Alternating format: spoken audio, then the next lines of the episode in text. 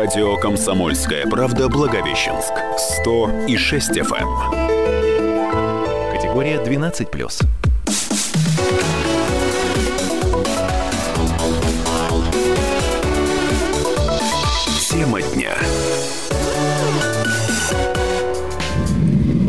Благовещенске 12 часов на 3 минуты, и, как обычно, по четвергам а, мы а, общаемся из нашей позитивной оранжевой студии, я Людмила Свекина, общаемся а, вместе с вами, дорогие наши радиослушатели, с отцом Валерием, э, настоятелем храма Свято-Никольского храма в городе Свободном. Здравствуйте, батюшка. Добрый день.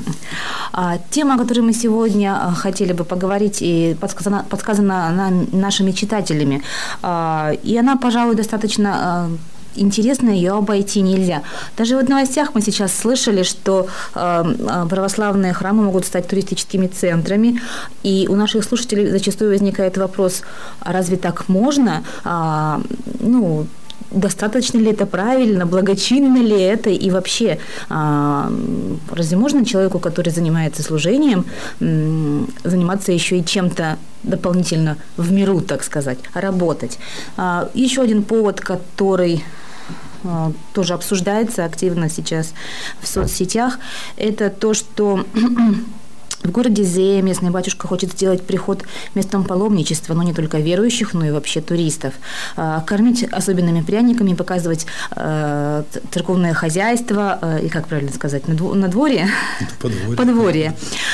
Подворье. Это вот чем таким интересным, может быть, еще занимаются мужские священники? Вообще они работают как-то на, как, ну, не за э, церковным алтарем.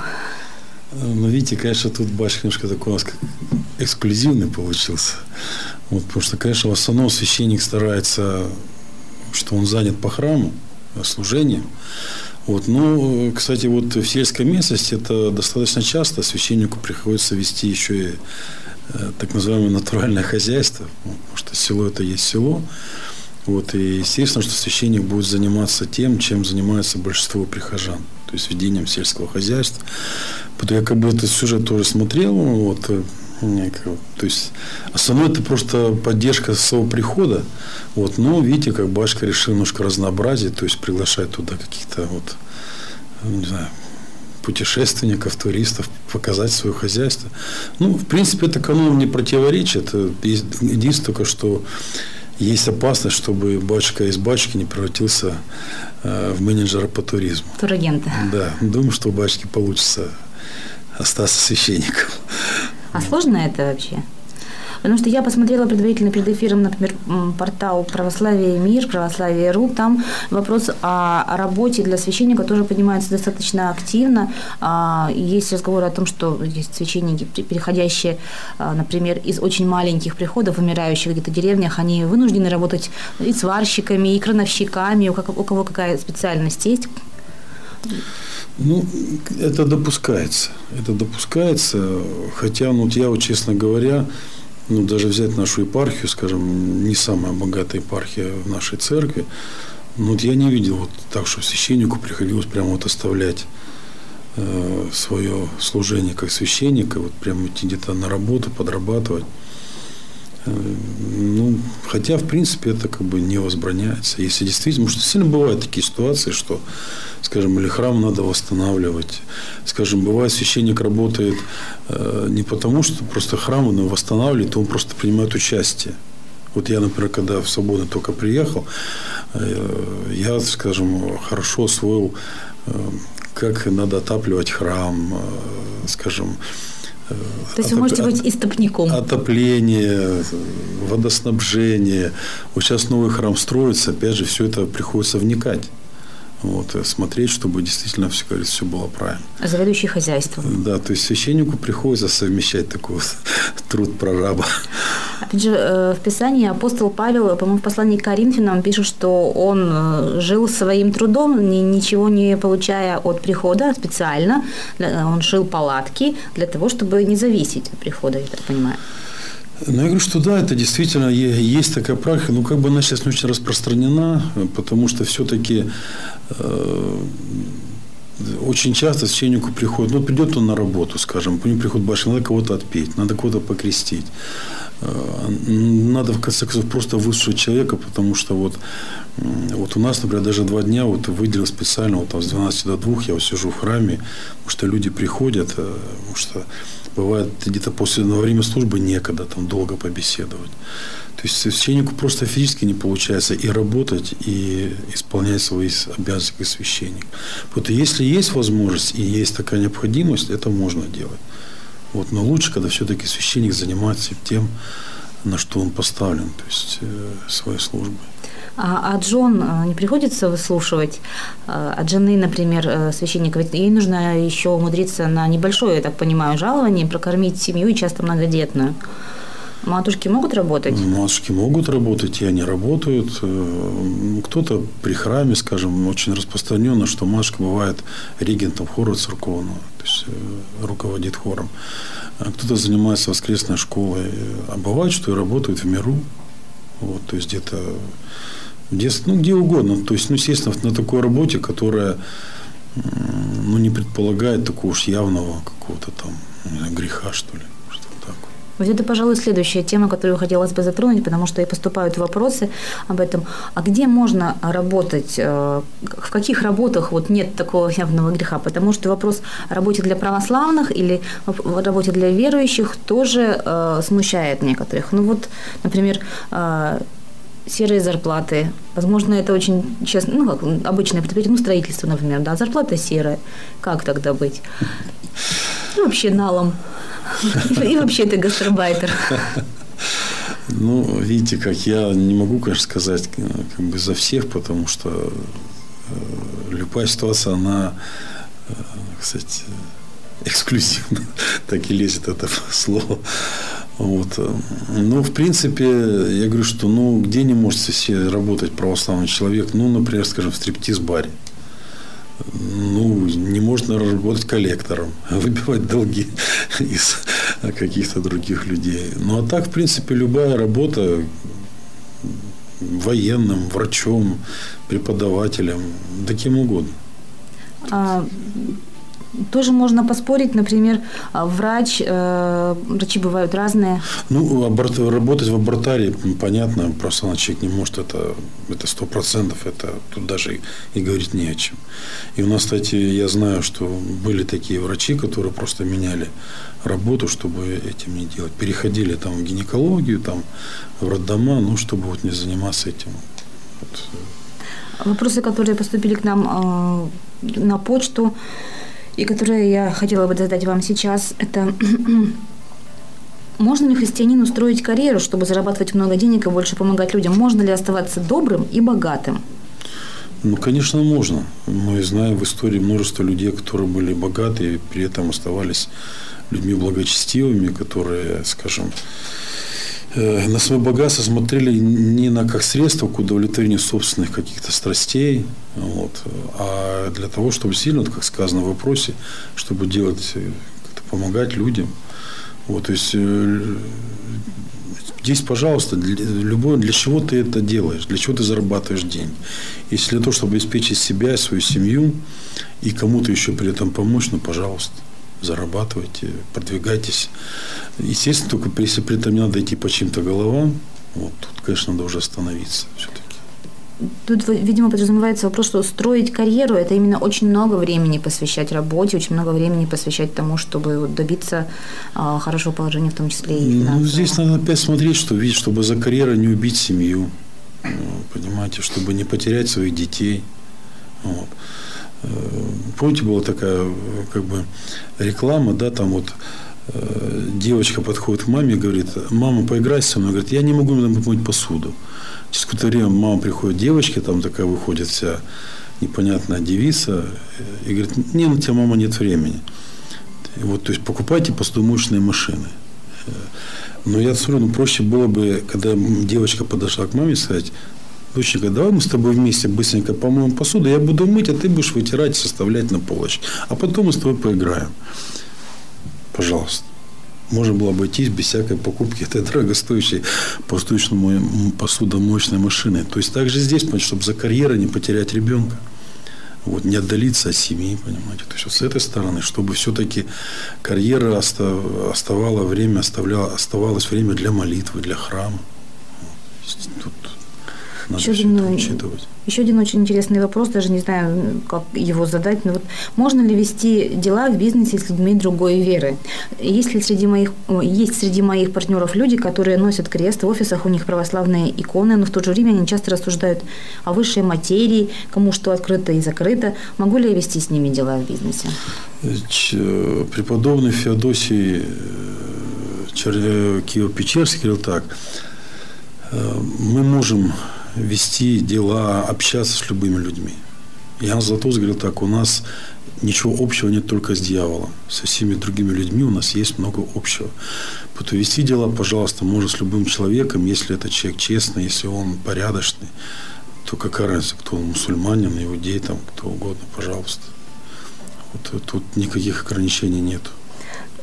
Следующий вопрос как бы повторяет первый, но у нас уже не остается времени сейчас, мы буквально через пару минут продолжим. Yeah. Благовещенский, 12 часов 17 минут. Мы продолжаем наш разговор со священником, а, с, отцом, э, с настоятелем Свято-Никольского храма города Свободного, отцом Валерием. Говорил, говорим о роли работы э, в жизни христианина и о том, как, как к ней относиться. А, в наш век трудоголизма и высокой турбулентности, как говорят сейчас умные люди, когда э, одни живут, чтобы работать, другие работают, чтобы жить, как найти правильный баланс? А, отвечаем на вопросы слушателей, которые пришли к нам на почту. Вопрос, который э, на который мы не до конца ответили в предыдущей части, касался работы и ведения дел с людьми иной веры. А, наш слушатель очень осторожно спрашивает, могу ли я доверять тем, кто иной веры, а, ведь у них все для своих, и я им не могу, я как-то боюсь с ними вести дела. Точнее, вот, вот вопрос звучит так, как вести дела с людьми иной веры, у них все же только для своих, и я не могу им доверять. Вот.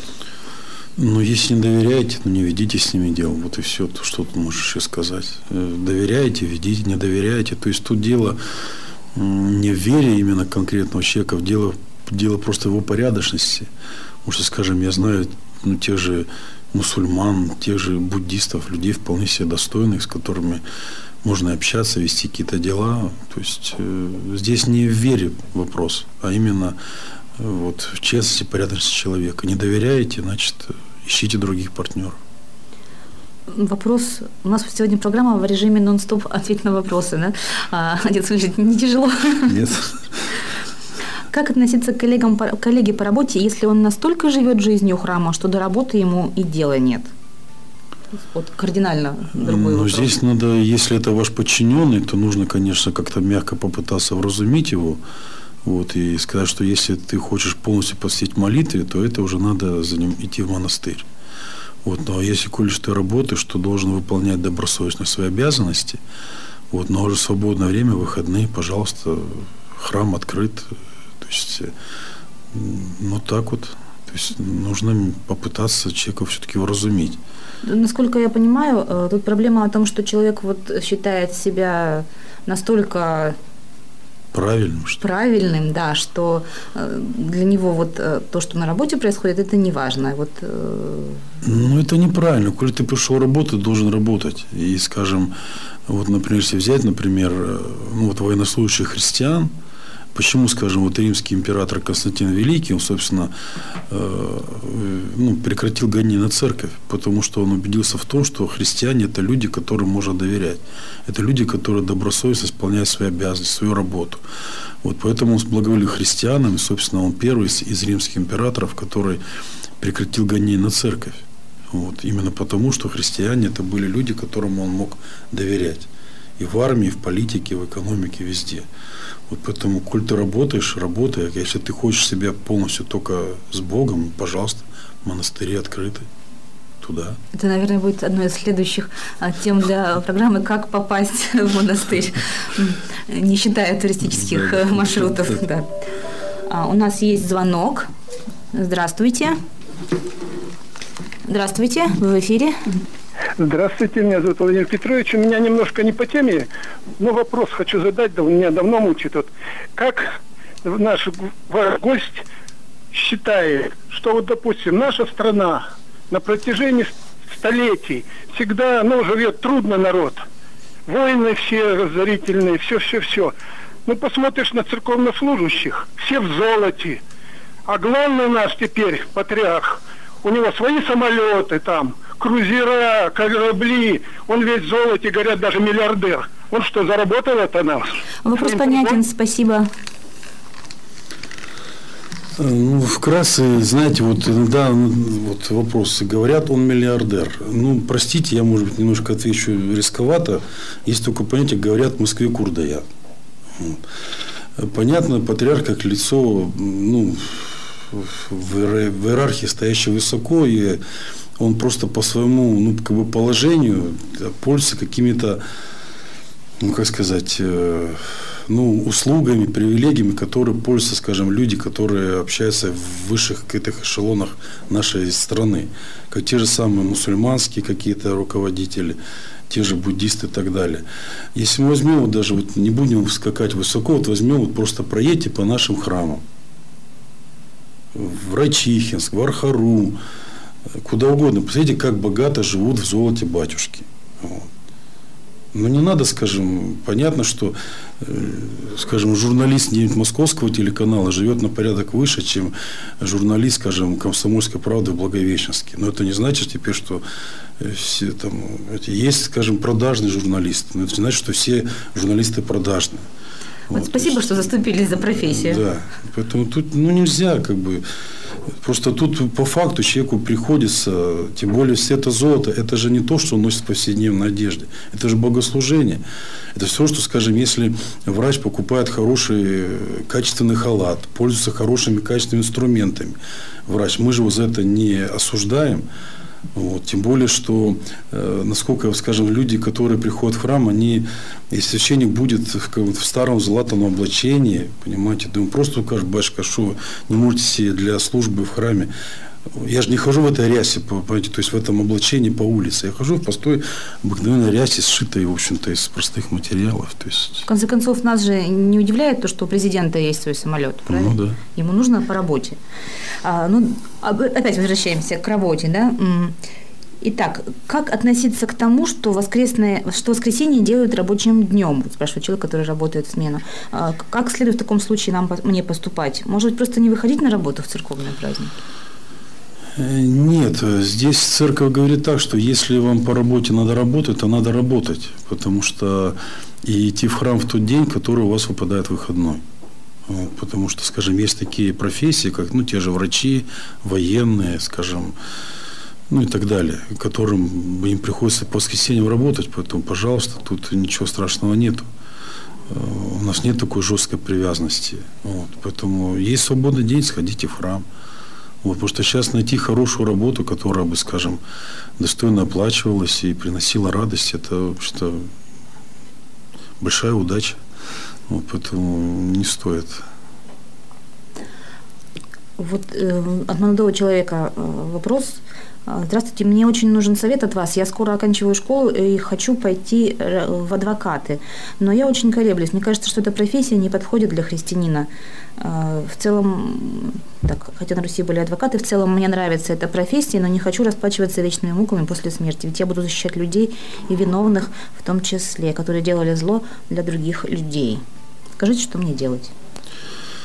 Ну, видите, как если вы э, видите, э, вы же, мне кажется, адвокат может и отказаться, скажем, от ведения дела, ну, скажем, какого-нибудь там явного там, ну, понятно, какого-то там душегуба. Вот. Но бывают, скажем, такие дела, где, скажем, человек, ну, даже, скажем, совершил убийство по неосторожности, по какой-то там, ну, ну то есть найти какие-то смягчающие обстоятельства, то есть э, это вполне, мне кажется, нормальная работа. То есть, ну, то есть вы советуете просто очень избирательно потом подходить к ну, клиентам? То есть смотреть, да, то есть если вы видите, что это действительно какой-то ну, явный такой там, кровопийца, ну откажитесь от этого дела. Да, да если он э, медный провод украл. Да, ну посмотрите, да, что он украл. Может, он просто, просто элементарно ребенку не на что было кроссовки купить, в школу ходить. Ну, то есть почему бы не помочь этому человеку и не попытаться, чтобы судьи уж не сильно его карали. А если... В общем, нужно правильно просто смотреть Да, на, см- на да, клиентов, да, которые, да, возможно, будут... обращаются, да. На работе часто сталкиваюсь с агрессивным поведением людей. Есть люди, которые грязно ругаются. В душе все, все восстает против этого, а скажешь, получишь еще больше агрессии в ответ. Как быть? Вот это уже про отношения на работе, вот как оставаться а, верным своим принципам, да, даже в такой сложной среде. Ну, видите как. Ну, тут вариант либо уходить с работы, либо попытаться внутренней молитвой оградиться от этого всего. Вот. Ну, тут, э, тут нельзя дать такого, знаете, однозначного ответа на все случаи жизни. Это вот нужно вот, этому человеку найти все-таки священника, вот сесть на лавочку, вот как-то более подробно ситуацию рассмотреть. Вот не скажу прям так уж стопроцентно какой-то совет. Ну вопрос немножко также продолжающий предыдущий. Не будет ли плохо, если мы промолчим, когда кто-то на работе негативно отзывается о Боге и вере? Ну, здесь, конечно, надо человеку постараться защитить, э, если, говорится, лучше не молчать. Есть такое понятие, что молчание предается Богу. Вот, то есть э, корректно, сознанием дела, то есть нужно попытаться, конечно, человека не переубеждать, но, по крайней мере, защитить веру и Бога, или, скажем, церковь. Вот, и тут молчать не надо.